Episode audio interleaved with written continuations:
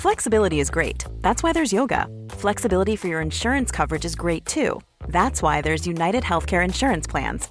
Underwritten by Golden Rule Insurance Company, United Healthcare Insurance Plans offer flexible, budget friendly coverage for medical, vision, dental, and more. One of these plans may be right for you if you're, say, between jobs, coming off your parents' plan, turning a side hustle into a full hustle, or even missed open enrollment. Want more flexibility? Find out more about United Healthcare Insurance Plans at uh1.com. There's never been a faster or easier way to start your weight loss journey than with PlushCare. PlushCare accepts most insurance plans and gives you online access to board-certified physicians who can prescribe FDA-approved weight loss medications like Wigovi and Zepbound for those who qualify. Take charge of your health and speak with a board-certified physician about a weight loss plan that's right for you. Get started today at plushcare.com slash weight loss. That's plushcare.com slash weight loss. plushcare.com slash weight loss. Imagine the softest sheets you've ever felt. Now imagine them getting even softer over time. That's what you'll feel with Bowl and Branch's organic cotton sheets. In a recent customer survey, 96% replied that Bowl and Branch sheets get softer with every wash. Start getting your best night's sleep in these sheets that get softer and softer for years to come. Try their sheets with a 30-night guarantee. Plus, get 15% off your first order at bowlandbranch.com. Code BUTTERY. Exclusions apply. See site for details. Podplay. Jag har en stor förkärlek för att sortera saker. Ja. Alltså det är nästan det bästa jag vet. Alltså Alla mina lekar som barn har gått ut på att sortera och sortera och sortera. Vilket resulterade i att alla mina lekar som barn gick ut på att sortera, sortera, sortera. Så var det. Eftersom du bestämde vad vi skulle leka. Ja, och du hängde på. Glad att ha en vän. Ja, alltså, bara du är i rummet så var du nöjd. Alltså, det, bara det fanns sällskap. Men det här har gjort att jag har jobbat på posten två gånger i mitt liv. Under jag gick typ på gymnasiet så jobbade jag där då två veckor innan jul typ. När de ska ha massa julkort och paket som ska skickas. Så behöver de extra folk och jag 18 år gammal sa tack så mycket. Och det är ett av de alltså, bästa jobb jag har haft. Det var också så att första gången jag skulle jobba där så var man tvungen att göra ett test. Där man skulle skriva in, alltså det kom upp liksom brev på skärmen. Och så skulle man skriva in postnumret så snabbt man kunde. Oh my god. Och det var Lisa måste jag säga att jag förstår inte hur någon annan kan klara det testet. det För det var något av det sjukaste jag har gjort. Men var det inte att du klarade det jättesnabbt och att det var tid kvar? Nej Lisa. Alltså jag klarade svårt. det på håret. Du skämtar. Och då kan inte jag förstå om någon annan någonsin ska få jobbet. Alla dina kollegor. jag, jag, jag kan inte tänka mig att någon av dem klarade det. För att alltså, är det något jag kan så är det att vara snabb som Mm. satan med fingrarna. Och jag menar, jag tror säkert att det finns andra som är lika snabba. Men inte så jättemånga. Det är inte en uppsjö. Det är inte 70% av alla personer. Och måste skriva rätt också förstår jag. Precis, ja, det var man fick ha fem fel eller något sådär på en timme. Eller det var jag kommer ihåg att det var länge. Alltså jag satt verkligen och bara knappra, knappra, knappra. Jag tyckte det var otroligt kul. Jag förstår att många andra skulle ha hatat det. Men jag älskade det. Och jag skulle önska att jag fortfarande kunde göra det. Det är ju liksom, alltså det är klart jag kan söka jobb. Jag kan ta tjänstledigt från mitt jobb två veckor innan jul och söka. Men jag menar när de får min ansökan så kommer de bara ursäkta. En 32-åring som har pluggat och liksom, vad ska jag, alltså det här är ett jobb för 18-åringar. Sluta ta 18-åringars jobb och så slänger de bara mitt CV. Men jag skulle önska att jag fick, det här är samma sak som vår vän Charlotte som ni alla känner, Demon Stockholm. Och hon trivs väldigt bra på återvinningen. Ja, det. grovsopen. Så det är hennes, hon har som drömjobb att gå runt där och berätta för folk. Nej, nej, nej, det där vet du, det är lite längre ner där. Där, där har du trä. Det ska inte där, nej. Träet, det är här borta. Men det hon också vill är ju se vad folk slänger så att hon kan spara det själv. Absolut! De menar, springer- någon kommer med en stor. byrå och springer dit. Stopp! Det är min byrå. Så att hon gick ju då till en återvinningscentral och sa Hallå, hur gör man för att få jobb här? Och då sa de ja, man får vara en del av någon form av arbetsprogram när man har blivit utbränd. Eller det är liksom inte, vi har inga platser för dig, högskoleutbildade människa. Utan gå hem och gör ditt jobb. Och det är ju någonting med de här lite mera knegarjobben. Jobba på ICA, stå i kassan, städa, sortera. Alltså när man vet, det är ganska liksom grundläggande. Själva arbetsuppgifterna är ganska monotona, inte jättekomplicerade. De som jobbar med dem får ju ofta ta väldigt mycket. Alltså, jag kan ju bara tycka ibland att folk som liksom jobbar på Willys får ta så jävla mycket skit för allt och ingenting. Och att det är ganska liksom, det är inte ett komplicerat jobb men det är ändå ett tufft jobb. Långa dagar och... Ja. Och jag skulle önska, om jag fick drömma så skulle jag önska att liksom hela samhället så var alla tvungna att göra ett visst antal timmar på sådana här jobb. Och att de som jobbar med det, om jag är undersköterska på ett äldreboende. Tufft jobb, inte så komplicerat jobb, kräver ingen vidare utbildning liksom så. Kortare utbildning. Men dåligt betalt, det kan vara väldigt dåliga arbetstider och det är tufft jobb liksom. Både psykiskt och fysiskt. Ja. Alltså det är verkligen... Så att jag skulle önska att de personerna kunde jobba 80 eller 90 procent men få 100 procent i lön. Och så det resterande av deras tjänst fylls ut av folk som inte har sådana jobb. Folk som är VD, folk som är liksom, ingenjörer och jobbar på kontor som inte har den typen av jobb. Som måste göra sina... Vi behöver inte gå in på logistiken kring det. Men jag tänker bara att de då ska liksom kunna ta tid från sitt jobb. De får fortfarande 100 procent i lön på sitt jobb men de går och gör 10 procent av den här undersköterskans jobb. Dels så tror jag att det skulle göra att man... Alltså det är ju någonting i mig som gör att jag vill stå där och göra något monotont på posten. Jag vill bara sortera, sortera, sortera, sortera. Och jag vill ju verkligen också jobba på äldreboende, jag vill ta hand Exakt. om folk, jag vill ta hand om barn. Jag vill göra allt vill vara på förskola ibland och hjälpa till. För att om man bara gör det liksom en kortare stund och bara gör det som en del Du måste inte välja det som din karriär utan du kan få som en liten smakbit av vissa saker. Det är som att vi alltid ska välja, när vi ska välja karriär då ska vi välja en sak. Gör det här resten av livet. Men det är helt orimligt. Jag kanske också vill smaka lite på postenkakan. Och det vill jag verkligen. Och Charlotte vill smaka på återvinningscentralen och du vill smaka på äldreboendet. Vi vill inte vara där jämt men vi vill vara där.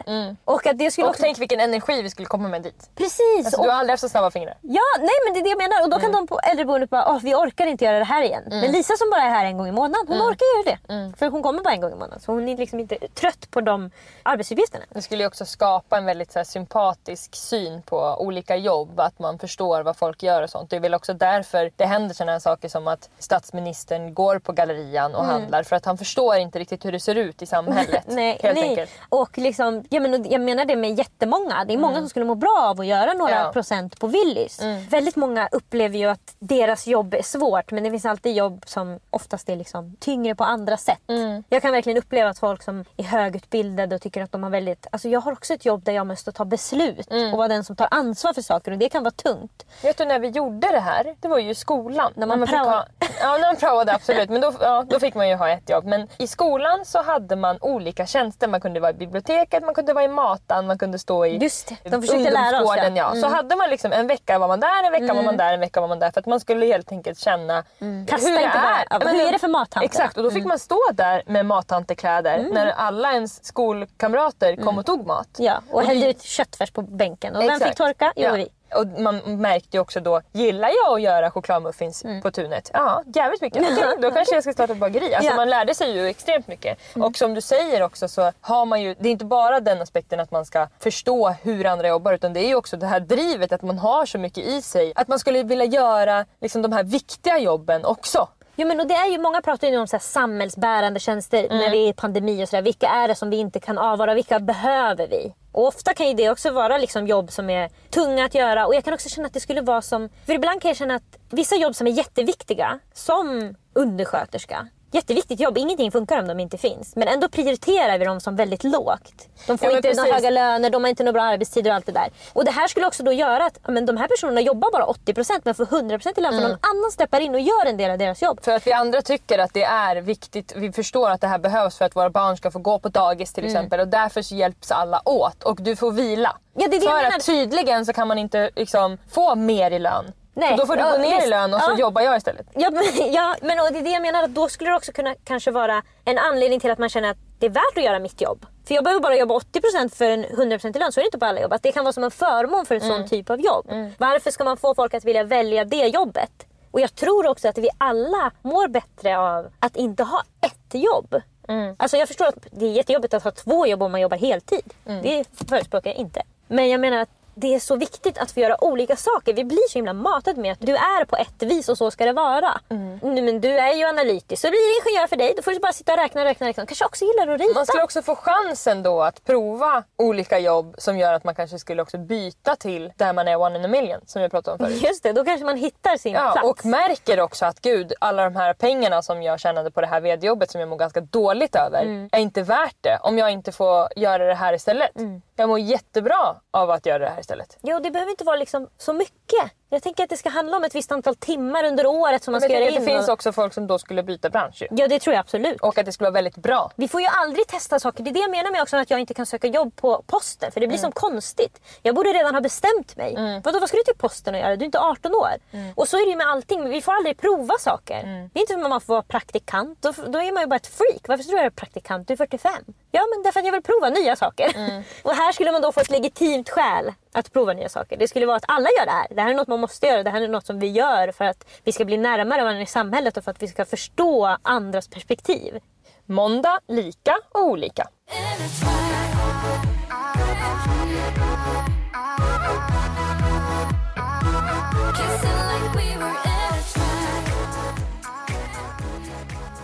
Vi har ju pratat om en bok otaliga gånger som heter Hemligheten. Som då delar upp hela våran värld i olika slags personer. Som Ja. beter sig på olika sätt beroende på hur man har vuxit upp. Ja, beroende på hur man fick kärlek som bebbe. Exakt. Alltså verkligen liten. Trygg och otrygg och otrygg framförallt på olika sätt och att det då gör att man beter sig på olika sätt.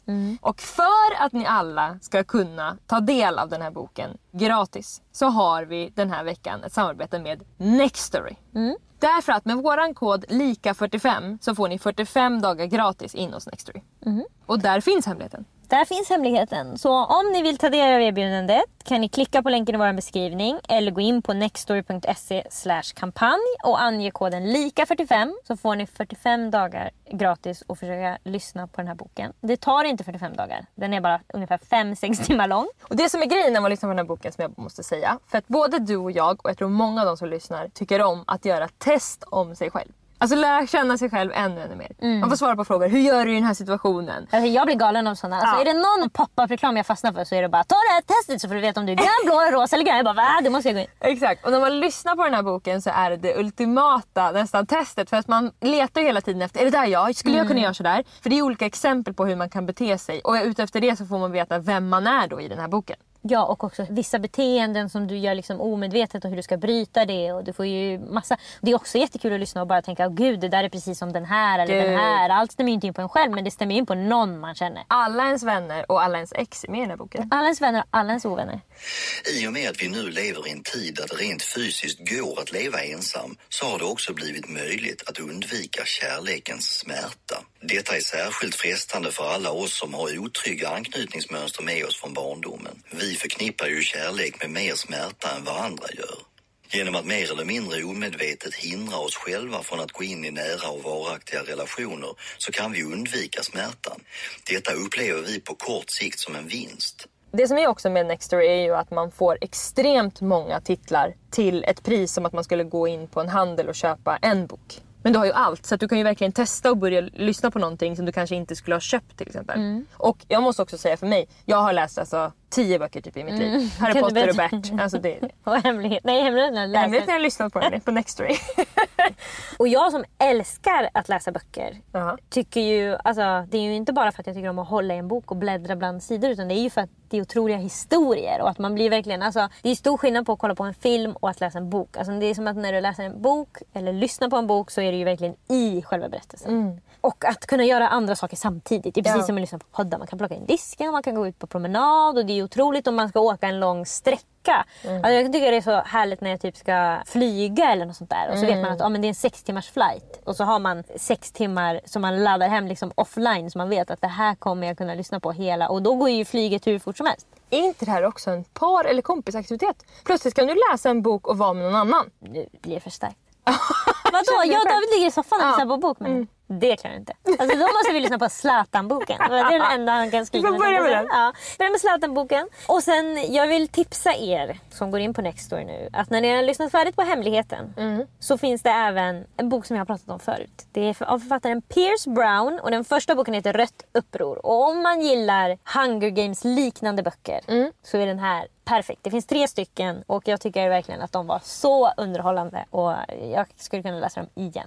Och om man, som mig, är intresserad av även kanske att höra om riktiga personer. Jag gillar ju att kolla på dokusåpor och liksom äkta händelser på TV när jag kollar. Många och det kan- älskar ju biografier. Precis. Alltså, det finns en anledning till att de skrivs på löpande band. Och det finns så många. Alltså inte minst från folk i branschen som jag ska bara lyssna på löpande band.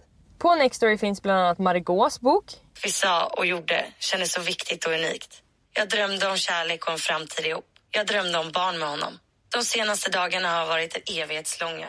Tanken på att jag måste lämna honom släpper inte taget. Även om jag stundtals tänker tvärtom. Har man till exempel sett Paris Hilton-dokumentären som jag har gjort och blivit intresserad så kan man läsa Paris Hiltons bok. Hon tror att hon blev så rebellisk för att jag var så kontrollerande. Hon varnade mig för att uppfostra Nicky på samma sätt. Och jag tror kanske att det ligger någonting i det hon säger. Man kan inte begränsa och stänga in en ung människa på det sättet. Blondinbella är ju en person som eh, har ett extremt eh, händelserikt liv där det har, det har gått upp och ner om man säger så. Och hennes bok kan man läsa. Jag är en väldigt praktisk person, ibland. Egentligen är jag urdålig på att strukturera, så utan listor och en stor skopa analyserande skulle min vardag bli totalt kaosartad. Och när barnfrågan plötsligt blev aktuell var det som om hela min förnuftiga sida kantrade totalt. Och så våran influencerdrottning såklart, Therese Lindgren. Jag är inte där. Jag är inte på Cirkus i Stockholm. Jag är inte på Guldtuben och jag tar inte emot mitt pris på scenen. Jag står med händerna för min vidöppna mun i en mörk studio fyra kilometer därifrån och följer galan via livesändningen. Min för ändamålet nyinköpta klänning med bar rygg hänger fortfarande på galgen hemma i sovrummet. Klackskorna ligger prydligt i kartongen de kom i, för här sitter jag i mina trasiga jeans, sneakers och en vit t-shirt med texten I'm a lot cooler on the internet. Så alltså, om du vill få tillgång till tusentals titlar helt gratis i 45 dagar går du in på nextory.se kampanj och skriver in lika 45.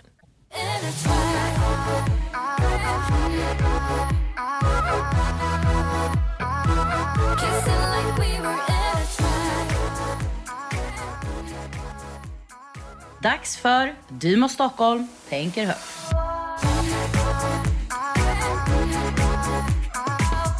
När jag utbildade mig till lärare så hängde jag väldigt mycket med några kompisar som pluggade någonting som heter informationsdesign. Jag var inte superinsatt eh, kring just informationsdesign, men de berättade lite och jag ehm, fick framförallt uppleva informationsdesign IRL när jag gick på stan med dem till exempel. Vi kunde gå in på egentligen vilken butik som helst, men kanske främst om man gick in på något så här, en bio eller en arbetsförmedling eller en större galleria där informationsdesign just blir väldigt central för att man ska kunna navigera sig. Inne på bion, liksom, det kanske är pilar i marken, det kanske är uppritat på golven eller på väggarna för att man lättast ska hitta till disken. Vart skriver de siffrorna? Hur skriver de siffrorna för att man lättast ska hitta till respektive salong och sådär. Jag tyckte verkligen att det här var spännande eftersom att vi umgicks väldigt tätt så hade vi ju alla på oss de här informationsglasögonen blev det ju. Och kanske den allra roligaste delen av att analysera det var ju just varför vi upplevde en information som tydlig och varför en text inte uppfattades som tydlig. Alltså att inte bara stanna vid att det här var mysigt, eller det här tyckte jag var snyggt, eller det här typsnittet gillade jag, utan verkligen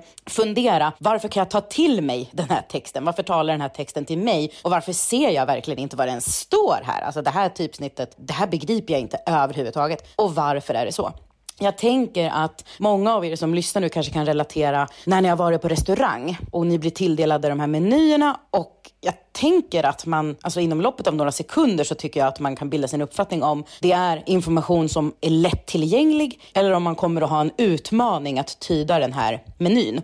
Jag har ju, som ni vet, Lisa och Emily, alltid ganska svårt för att tyda menyer. Alltså det är verkligen inte min grej. Det är liksom, det är stapligt. Det är också under tidspress. Jag har verkligen kommit på det, att när jag ska göra saker i grupp och det handlar om att vara ganska effektiv, till exempel att vi ska lämna en lägenhet och hoppa in i en taxi, eller man sitter just på en restaurang och ska välja för att snart kommer en servitör och kommer att fråga oss vad vi ska ha. Det är som att den där tidspressen också gör att jag nästan bara läser utan att att ha någon läsförståelse. Jag är i regel den som är sist ut ur lägenheten när vi ska någonstans för att jag blir så virrig och jag blir också uppstressad för att jag vill så gärna inte vara virrig. Så att jag har väl nycklarna och bla bla bla, kommer sist. Och samma sak på restaurang så tänker jag att ah, de andra har säkert redan förstått allting och de har redan bestämt sig, bla bla bla. Så blir jag stressad och så när servitören kommer så beställer jag råbiff fast jag har varit vegetarian i tre år. Alltså det blir liksom, det blir helt enkelt inget bra. Men där har vi hittat ett fantastiskt system. Vi kompletterar ju varandra på restaurang som på alla andra plattformar. Så att eh, alla har ju sina tydliga uppgifter. Så det funkar ju hur bra som helst. Det är ju Emelie som sköter menyn i vårt gäng. Men Jag tänkte ganska mycket på det här med informationsdesign nu igen. Jag har haft liksom lite som ett uppehåll. Jag har glömt bort det lite. Men det har blivit relevant igen eftersom att jag nu startat företag. Och jag har då som en kontorsdörr kan man säga, dörren in till mitt kök är min kontorsdörr där jag fäster mitt schema, mina viktiga deadlines, inspirationsbilder, målen, allt det här då. Och eh, då har jag fram och tillbaka fått fundera, hur vill jag att den här informationen på den här dörren ska vara utformad så att den ska vara så lättillgänglig som möjligt för mig då? Och jag har nog ganska länge vetat hur jag ser tiden. För det här är då ett tips till er där ute som kanske också är intresserad lite av samma sak. Hur man tar till sig information på bästa sätt och hur man skulle kunna strukturera och lägga upp sitt arbete. Då tänker jag att en bra början är att verkligen fundera. Hur ser jag tiden? Ser jag tiden som en linjär linje? Ser jag tiden mer uppdelad, mer upphackad som det kan se ut i kalendrar? Eller som i mitt fall då, att jag väldigt gärna ser tiden som en cirkel.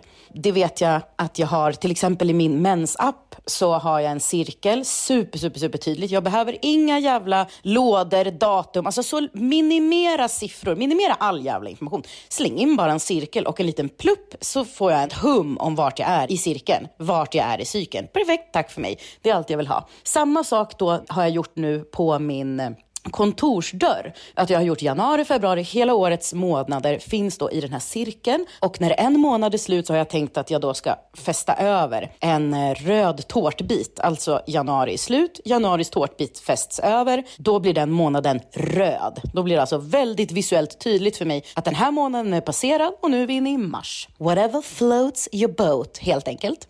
Så jag har då landat i att jag behöver super, super visuellt, alltså gränsen till övertydligt. Så då har jag månaderna överskådligt sådär och sen så har jag en vecka, veckan jag befinner mig i, uppstyltad så. Då har jag fått hjälp av eh, en mall som jag hittat på nätet som jag skrivit ut och sen så har jag även varje dag då, alltså dagens to-do helt enkelt. Jag vill verkligen slå ett slag för alternativa lösningar när det kommer till tidsuppfattning, organisation och sådär. För vi har så oändligt mycket verktyg. Det finns så oändligt många mer möjligheter nu än innan när det var liksom papperskalender. Vad hette det? Det hette ju... Eh, det hette ju som frukosten, det här eh, med lille permen i mocka. Filofax heter det. Filofax var ju det som fanns när vi var små. Jaha, och passade inte filofaxen, då var det liksom tough luck. Då kom du inte till mötet i tid. Då. Nu tänker jag att det finns ju digitaliserat. Det finns ju massa olika typer av appar där du garanterat kommer kunna välja och vraka. Också efter informationsdesign. Är det för mycket text eller för lite text? Du kommer absolut kunna hitta en organiseringsapp som är perfekt för dig. Men jag tänker också att jag vill verkligen understryka att man kan också pyssla fram sin egna information informationsdesign sin egna kalender och sina egna pedagogiska verktyg som gör att tiden blir överskådlig på bästa sätt. För virrpannor som mig så kanske det aldrig någonsin blir lätt att hålla ordning på saker och ting. Men med kreativitet och självinsikt så känner jag att det i alla fall har blivit lättare. Vi fick ju ett meddelande efter att Charlotte hade spelat in det här. Där hon berättar, när hon lyssnar igenom sitt eget segment innan hon ska skicka vidare det. Så hör hon under sitt eget tips till allmänheten, till andra virrpannor, hur man kan hålla koll på månaderna. Och hur man då går direkt från januari till mars. jag skrattar så mycket för jag har precis spelat in ett poddsegment om tid, alltså jag går in lite på så informationsdesign och hur vi tar till oss information. Så bland annat så pratar jag om menyn, alltså svårigheter att läsa en meny och sen så kommer jag in på min kontorsvägg då, hur den är utformad för att jag ska kunna ta till mig på bästa sätt. och då, och det är så jävla roligt för jag ska berätta om min, den där cirkeln som jag är så stolt över. Jag bara, och sen är januari månad är klar, då sätter jag bara över en röd tårtbit där och så går vi in i mars. Alltså, det, är så, det är omöjligt! Jag märkte naturligtvis inte att jag sa fel under inspelningen utan det märkte jag först när jag lyssnade igenom det innan jag skulle skicka till Elin. Men så tyckte jag att det också var så jävla roligt att det hände, att det är så dråpligt att, alltså vilken, det blir så symboliskt vilken uppförsbacke vissa har just med tid och fucking rum. Så att jag tänker att det får vara kvar. Jag tycker det var otroligt när vi hörde det att hon är så, alltså det bara blir så tydligt då varför hon behöver de här olika verktygen. Mm. Därför att hon tror att efter januari kommer mars. Alltså det är så svårt att hålla koll. Och det är det säkert för fler. Men alltså den här väggen hon har, Charlotte är verkligen ett eh, föredöme när det gäller att våga göra saker som vuxna inte gör. Mm. Att våga liksom pynta sitt skåp på jobbet som ingen annan bryr sig om. Och Mm. våga liksom sätta upp saker med kladdmassa. Det är ingen annan än hon som jag känner som äger kladdmassa som inte är ett barn. Det är hon verkligen. Och då har hon liksom en dörr där hon sätter upp allt som rör hennes företagande. Och det är ju då det här hjulet hon har för månaderna, det är även hennes veckoplanering men det är också bara ord som inspirerar henne. Det kan vara en bild på Rihanna som hon tycker, tänk hur mycket pengar Rihanna har tjänat och hur har hon gjort det? Eller åh jag blir inspirerad av när Sara Larsson sitter och har den där blicken, det är så jag ska känna. Och liksom att hon gör en moodboard över sitt företagande. På väggen hemma ja. Mm. Det är verkligen, eh, hon är ju ett föredöme för hur man ska våga vara barnsligt kreativ som Mm. vuxen. Verkligen. Och gå utanför ramarna. Och också ett otroligt föredöme för andra alltså med ADHD och om- som liksom tycker att det är svårt att ha koll på saker. Att våga visa det. För det som blir grejen är att alltså, hon bor i ett rum ju. Mm. Och köket är ju en skrubb. Så det är liksom, dörren in till köket är nästan kärnan av rummet. Ja. Och där visar hon ju för alla hur tydligt hon måste ha det för att förstå. Precis. Så det, för det tror jag också är ett problem för folk att de kanske umgås med, har en kompis som dig till exempel som Mm. de försöker nästan tävla med eller att det blir det coolaste och bästa att man måste kunna allt det som du kan och vara så snabb med postnumren och sådär. Alltså det är ju ofta man får gliringar om man är en person som ofta glömmer eller inte riktigt har koll. Om man säger ja nu när januari är slut så går vi in i mars. Då kommer ju folk att skratta och säga hur kan du inte ens veta de 12 månaderna? Det här lärde vi oss när vi var 9 år gamla. Och då är det klart att det blir något man helst inte vill skylta med. Men eh, som vi alla vet, för att man ska kunna bli älskad så måste man berätta vem man är och då får man bara sätta upp. Sen när folk kommer hem till dig så ser de ju direkt, oj här bor en virrpanna. En person som behöver stöd med att komma ihåg månaderna och datum och allting. Och att den personen ändå tar det ansvaret. Precis. Jag vet att det är svårt för mig och så här försöker jag lösa det. Så nu kan ni sluta komma med kommentarer. Min känsla över den här väggen är att jag blir så fruktansvärt imponerad. Gud, Alltså, jag blir inspirerad. Jag vill också ha en Ja. sån där vägg. Det är verkligen, alltså, jag tror alla skulle må bra av en sån vägg. Mm. Det är struktur och kreativitet blandat på ett otroligt sätt. Mm. Därför att jag skulle kunna ha en vägg där det bara är alla dagar så får jag kryssa varje. Alltså jag mår ju så bra av att få kryssa. Men jag skulle inte ha den där kreativa touchen att det också är bara moodboard inspirationsbilder Mm. bredvid. Och att på ett ställe kan det bara vara att hon har skrivit upp 18 stycken ord som sitter där. Mm. Ja men de där orden tänkte jag på en dag och så har hon skrivit ner dem. Och sen på andra sidan så är det liksom glöm inte att betala in den här räkningen den 13.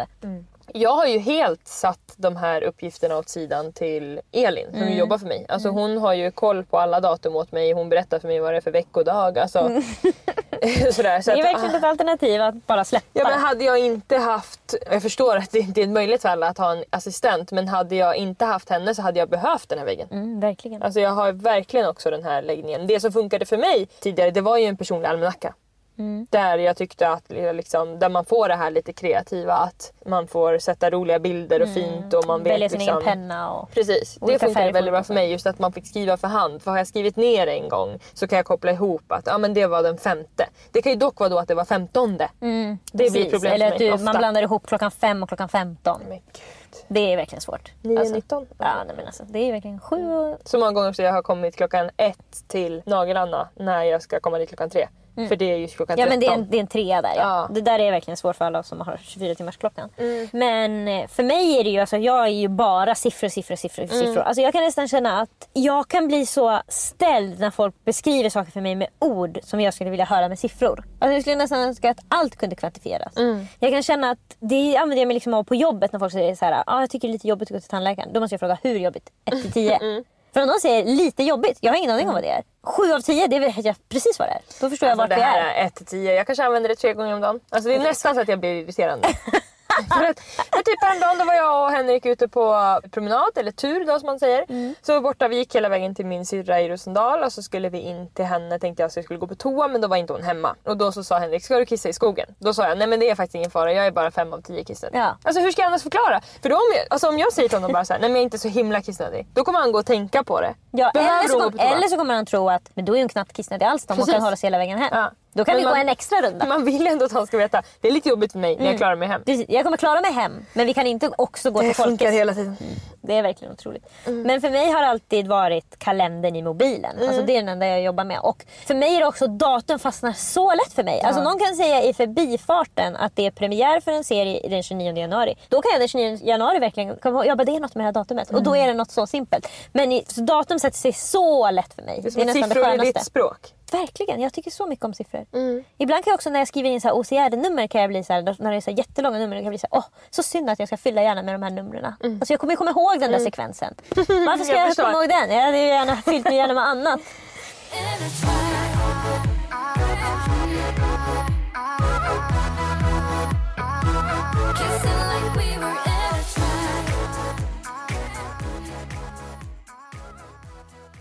När vi växte upp på 90-talet fanns inte det internet vi känner idag. Vi hade inte chansen att socialisera oss och träffa likasinnade på det sättet som vi har nu.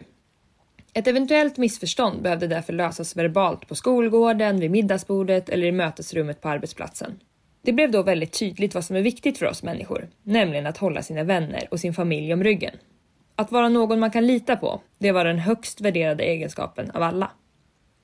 Outade man någon eller pratade illa om en vän för att få kicken av att skvallra eller trycka ner någon och det sen kom fram till vederbörande var risken stor att man själv fick stå där med byxorna nere i slutet av dagen. Och ensamhet är ju som bekant det läskigaste vi människor vet. Och att känna sig avklädd, det ligger inte långt därefter.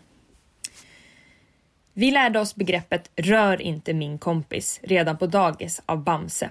I alla hörn, i alla samhällsklasser hörde vi samma budskap. Behandla andra som du själv vill bli behandlad.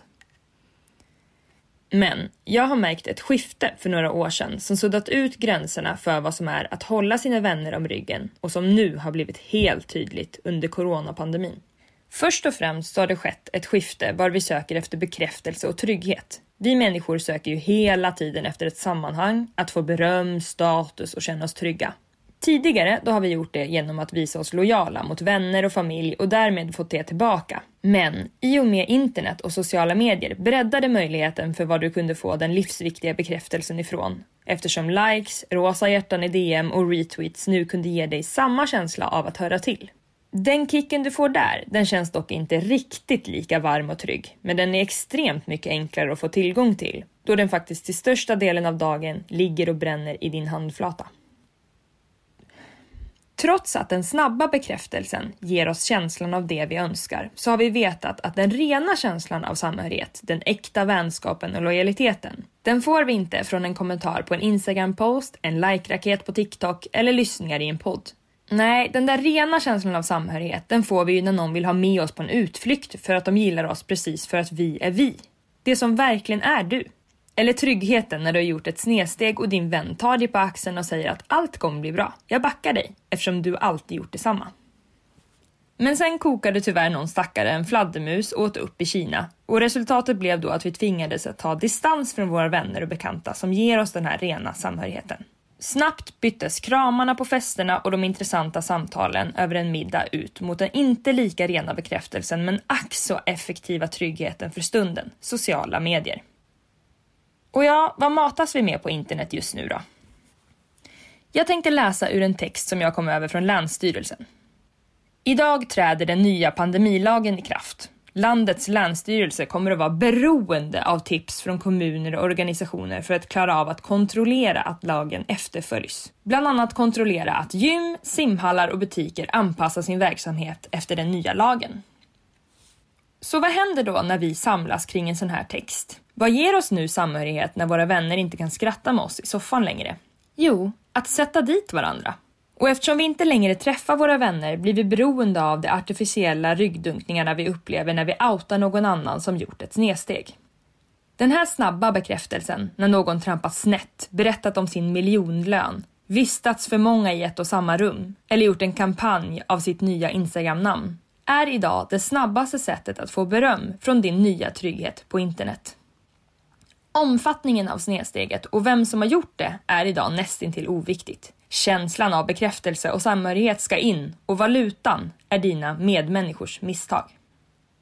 För att känna att du riktigt hör hemma i den nya Sätta dit-familjen behöver du därav betala ett högt pris. Du kommer nämligen troligtvis behöva betala med din forna trygghet, nämligen dina riktiga vänner. För åtta månader sedan gjorde jag en styling på en influencer som skulle släppa en musikvideo.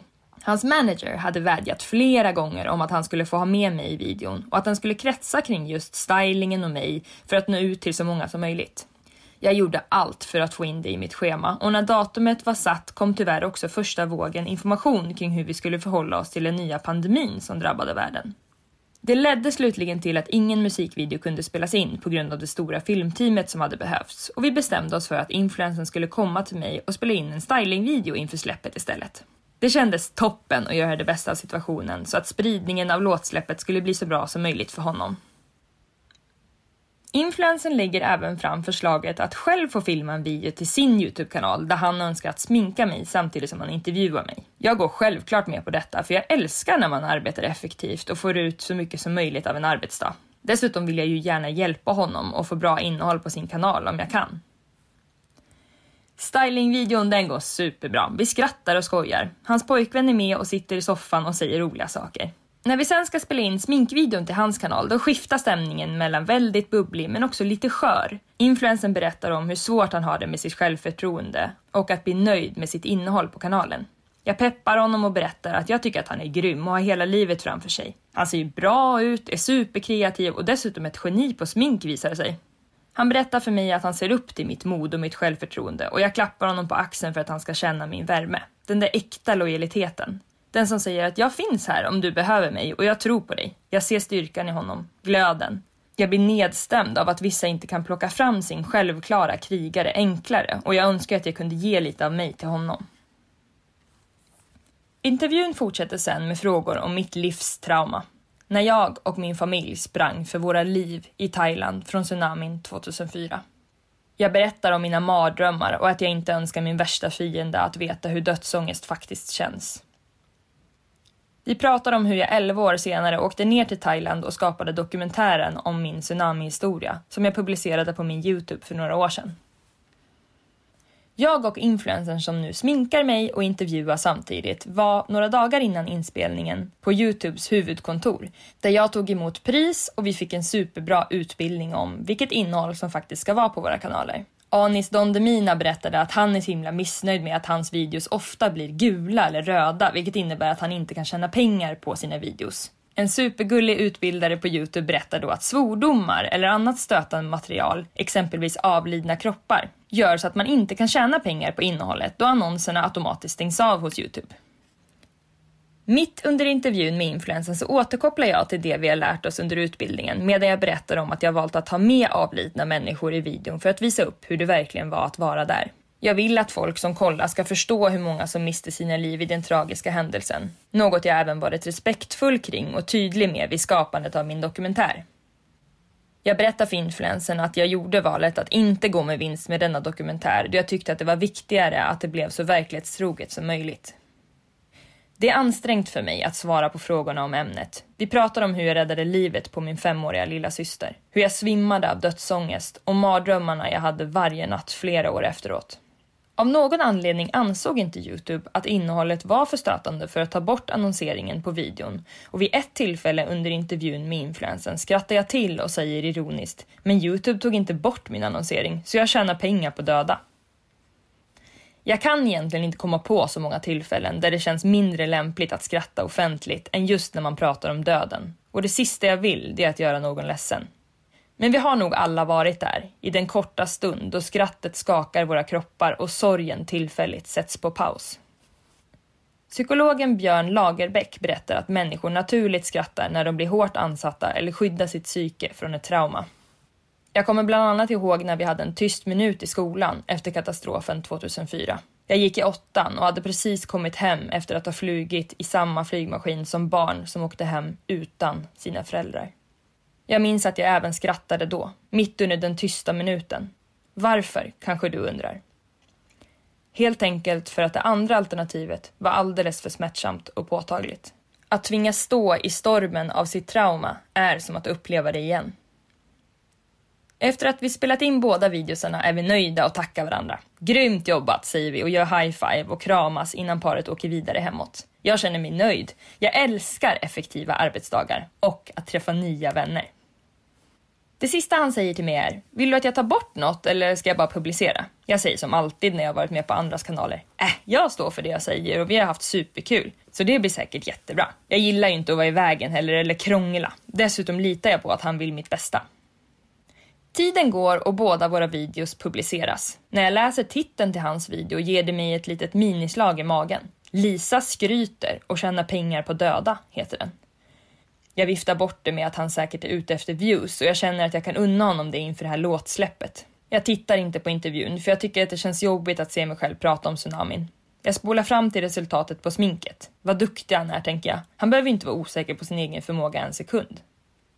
Åtta månader går och för några dagar sedan lyssnade jag på en podd som två av mina vänner driver. Den ena är kanske egentligen mer en bekant, men ändå någon jag spenderat flertalet timmar med på events och uteserveringar. Den andra däremot, han känner jag mig nära. Vi bekräftar ofta varandra med komplimanger om kläder. Han berättar frekvent att han vill komma hem till mig oftare. Vi har alltid höjt varandras framgångar och tipsar varandra ohämmat om branschen. Han är en sån där som jag alltid vill hålla om ryggen och jag har känt att han gör detsamma med mig.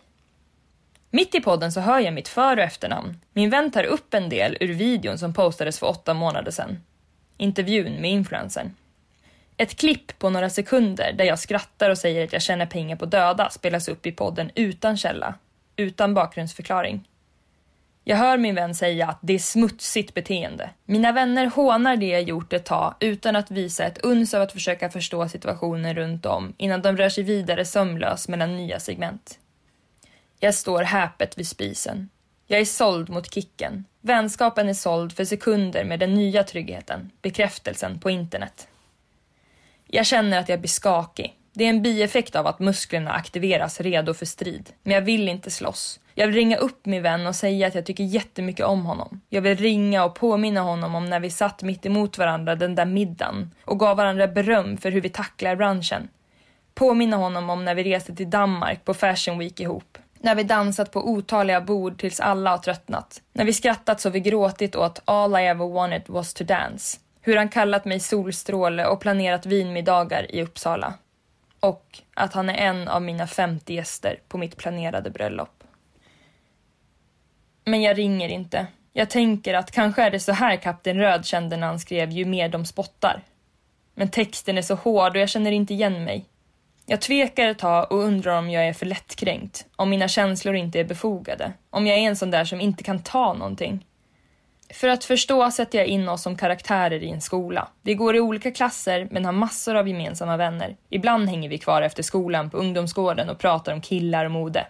Vissa dagar äter vi ihop i matan för att våra scheman lyckosamt matchar. Han har hand om skoltidningen och jag tycker att han gör ett superjobb. Flera gånger har han bett mig hjälpa honom att sätta upp reklam för skoltidningen på lokala ICAn, vilket jag gladeligen gjort. En snöig morgon när jag kommer till skolan sitter det bilder på mitt ansikte upphängda i korridorerna. Det står smuts över min panna.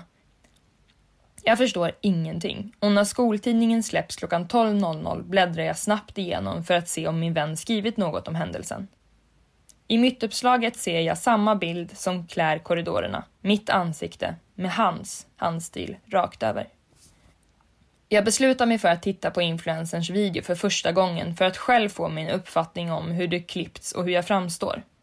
Det är obehagligt att se videon. Jag vet att jag inte menat något illa med något jag sagt, men ändå ser jag att det inte låter sympatiskt när jag pratar om det och jag vet ju varför. Jag känner mig ledsen att jag fått folk att känna sig illa till mods när de sett videon. Jag vill åka hem till dem som har känt sig ledsna och krama dem. Och jag kommer fram till att det bästa är om videon tas ner så att inte fler tar illa upp. Jag ringer min vän, influensen som jag spelat in videon med och berättar vad jag kommer fram till. Det är ett kort och trevligt samtal. Jag är glad att höra hans tillmötesgående röst och jag ger honom beröm för smyckesföretaget han driver. Han har nämligen skickat smycken till mig veckorna innan med en supergullig lapp. Han ger själv förslaget att antingen byta namn på videon eller ta ner den helt. Jag säger att jag mått rätt dåligt under dagen över hur jag framstår så det vore toppen om det togs bort helt. Han bekräftar snabbt att det är helt okej okay och vi önskar varandra en trevlig dag. Men videon, den försvinner aldrig och efter några påminnelse-sms så får jag ett svar från honom. Det står En ursäkt hade suttit fint istället. Faktumet att du har sagt de här sakerna kommer kvarstå. En ursäkt till dina följare är det enda rätta istället för att sopa allt under mattan. Jag tror inte problemet sitter i om jag har kvar videon eller inte. Jag har bytt titel. Det får räcka. Videon cirkulerar ju redan på TikTok. Det finns inget jag kan göra åt saken. Jag frågade dig när vi spelade in videon om jag kunde ta med allt material och du sa ja absolut, jag står för allt jag säger. Jag har aldrig sett dig be om ursäkt på dina sociala medier för någon kritik du fått och sanningen är den att du ibland trampar på tår och sårar folk med hur du uttrycker dig. Om du mår så dåligt som du säger, varför mår du dåligt? För att du själv skäms för hur du uttryckt dig eller för att folk kritiserar ditt beteende? Jag satt med höjda ögonbryn i sängen, med det blåa ljuset strålande mot mitt förvånade ansikte. Jag känner inte igen mig i meddelandet.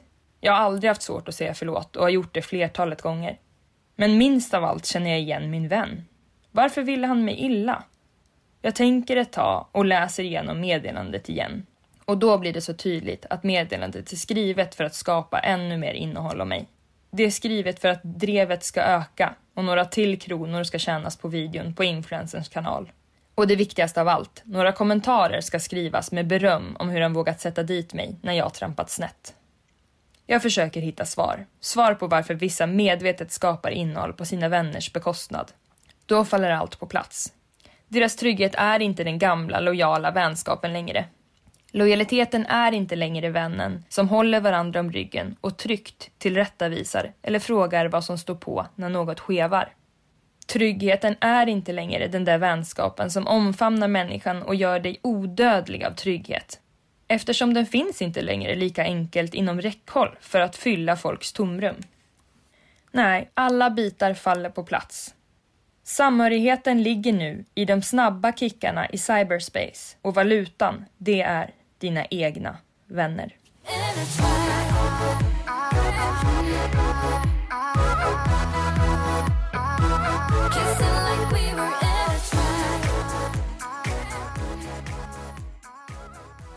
Att tvingas indirekt. Öppna mejlkorgen!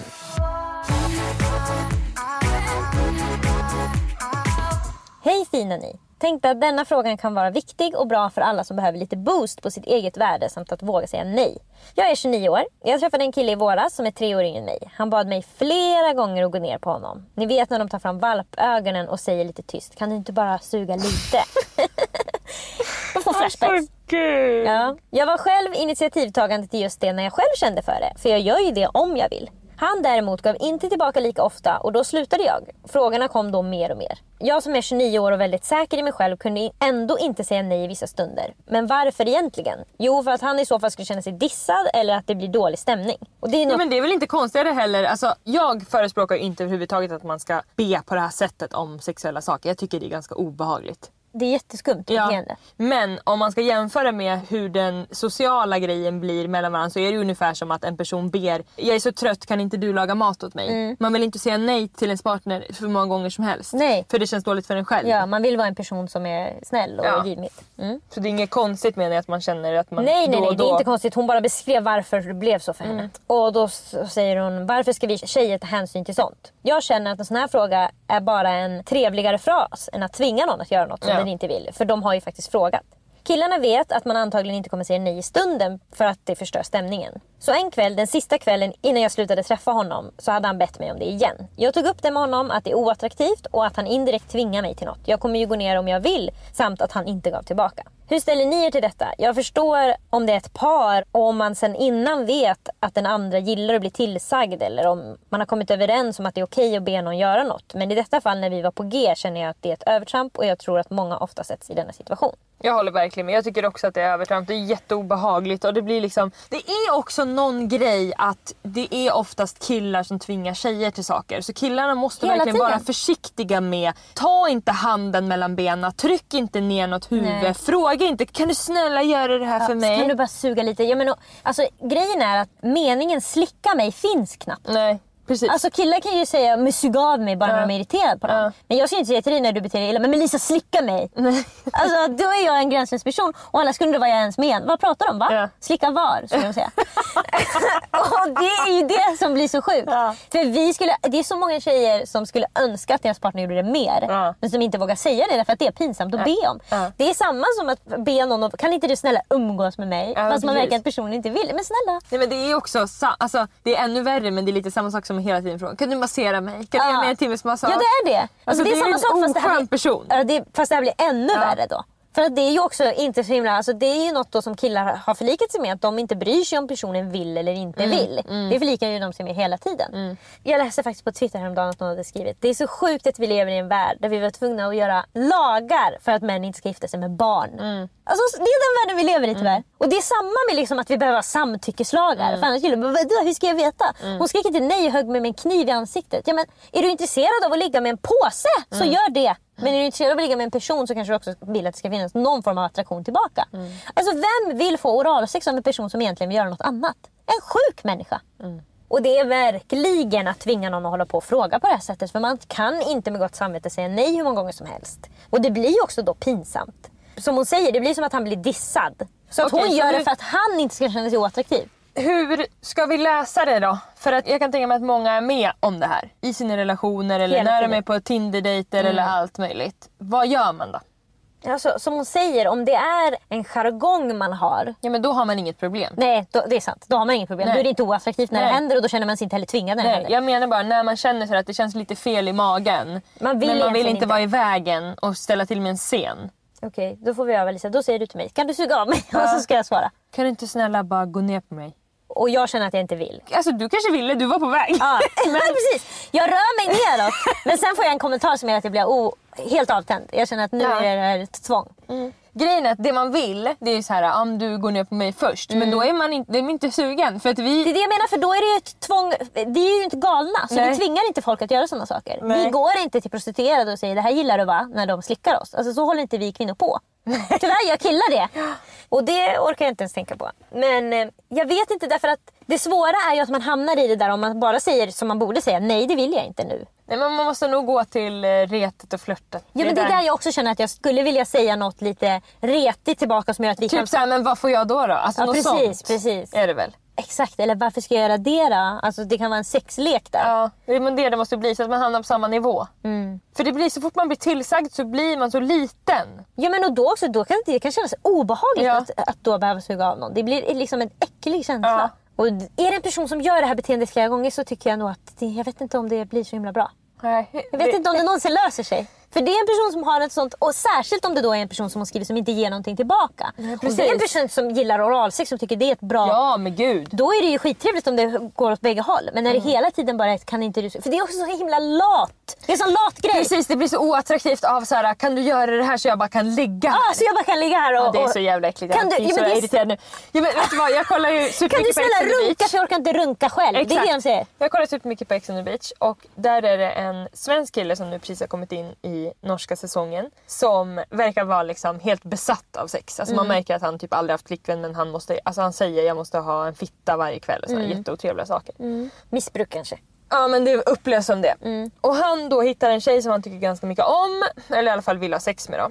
Och han säger till henne en morgon som jag verkligen reagerade på. Bara, kan inte du bara suga av mig? Och hon bara nej. Och då säger han, men du gjorde ju det igår. Förstår du att då tänker killar att det handlar bara om om tjejen kan tänka sig Att att, av göra det för att det liksom inte är äckligt att göra det på den personen. Ja. När det han, Det alltså, så vi- alltså, förstår du hur mycket ja, han ja, ja. klär av sig där? Alltså, på, på alla sätt. Och sen när hon säger nej då och han säger du gjorde det igår. Hon bara ja men jag vill inte, jag är trött. Då säger han men du kan ju bara runka av mig lite. Istället han ger ett annat förslag. Ja, därför att det enda han vill är att komma. Det är ju det de säger. Ja men gör det själv! Ja men det är det jag menar, det är därför man Använd säger inte kan inte mig." du suga av mig lite då? Det han egentligen säger jag skulle vilja få orgasm här nu men jag är lite trött. Och det får man faktiskt ta ansvar för själv. 100%. Om man vill att någon ska suga av en, eller om man vill att någon ska gå ner på en överhuvudtaget, så är ju, precis som vi har pratat om förut, om du vill ha sex med någon så är första steget att göra personen tänd. Ja. Det är då sex kommer hända. På samma sätt är det med oralsex. Det är inte så himla kul att bli avsugen av en person eller att någon ska gå ner på dig som inte själv är... Alltså, för det är ju det man, när man har sex så är man ju som en dimma av kåthet tillsammans där man gör saker som man kanske inte gör när man är utanför dimman. Man beter sig som ett djur. Man är ju djurisk och man gör, säger saker och gör saker som man inte skulle gjort på en familjemiddag. Och därför är det också då väldigt underligt att du ska vara i den dimman. Men en person ska göra något på dig som är utanför dimman. Du vill ju känna att ni båda är i dimman och gör någonting tillsammans. Inte att en person är på jobbet medan du ligger och har det trevligt. Det är ju en vidrig känsla. Det visar också hur vissa killar tycker att tjejen ska ju finnas där för dem. För att de får inte vara med någon annan. Vilket de ju Exakt. kanske egentligen skulle vilja då. Eller skulle varit enklare tycker de om så de skulle ha som- gått, gått ut på krogen och haffat någon. Så då är det så här, men åh, det här ska ju du liksom Nu göra. har ju du tagit upp den här platsen. Exakt. Så nu får du också förtjäna den. Ja. Du har ju fått det här jobbet nu. Och då är det 8 till 5 suga av mig då. Som gäller. Nej men alltså jag tror att är det en person som ofta ber om det här och som inte ger det tillbaka så är det tyvärr ett beteende som man måste prata om. på- Alltså man kan inte reta ur Nej. personen det i situationen utan det behöver man sitta Men man ner kanske inte faktiskt... Det bästa är ju om man kan ta det utanför sexakten. Det är det jag menar, man, det här är något man behöver prata om, inte precis i stunden, men man behöver prata om det någon gång när man inte är på väg att ha sex. Och då kanske alltså, prata om hur man vill att det ska vara istället. Mm, precis, säga jag tycker att det här är saker jag tycker om att göra Ja. och jag tycker också om när du går ner på mig men du Ja. gör aldrig riktigt det spontant. Ja. Och jag tycker inte om att fråga. Så du får börja göra det. Maila oss på likaolikapodden at gmail.com. Kan inte du suga av mig?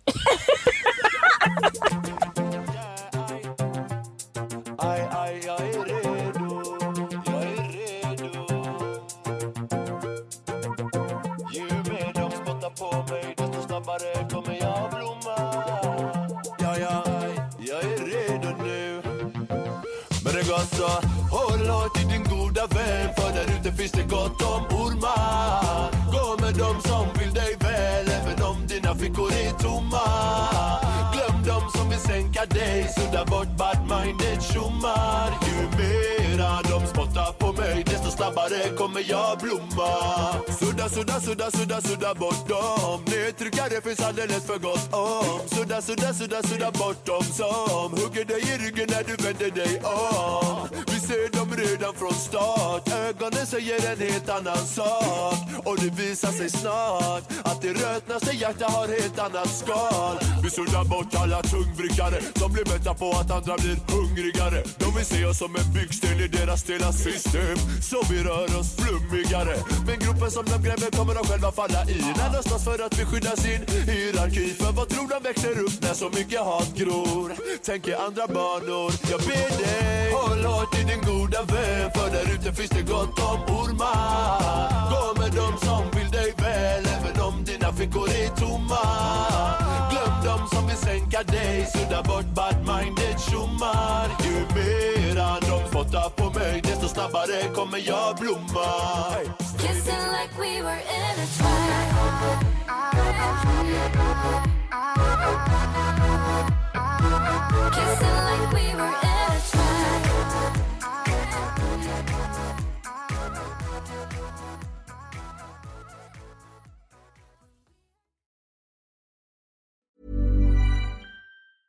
A lot can happen in the next three years. Like a chatbot may be your new best friend. But what won't change? Needing health insurance. United Healthcare Tri Term Medical Plans are available for these changing times. Underwritten by Golden Rule Insurance Company, they offer budget friendly, flexible coverage for people who are in between jobs or missed open enrollment. The plans last nearly three years in some states, with access to a nationwide network of doctors and hospitals. So, for whatever tomorrow brings, United Healthcare Tri Term Medical Plans may be for you. Learn more at uh1.com. Mom deserves the best, and there's no better place to shop for Mother's Day than Whole Foods Market. They're your destination for unbeatable savings, from premium gifts to show-stopping flowers and irresistible desserts. Start by saving 33% with Prime on all body care and candles. Then get a 15-stem bunch of tulips for just $9.99 each with Prime. Round out Mom's menu with festive rosé, irresistible berry chantilly cake, and more special treats. Come celebrate Mother's Day at Whole Foods Market.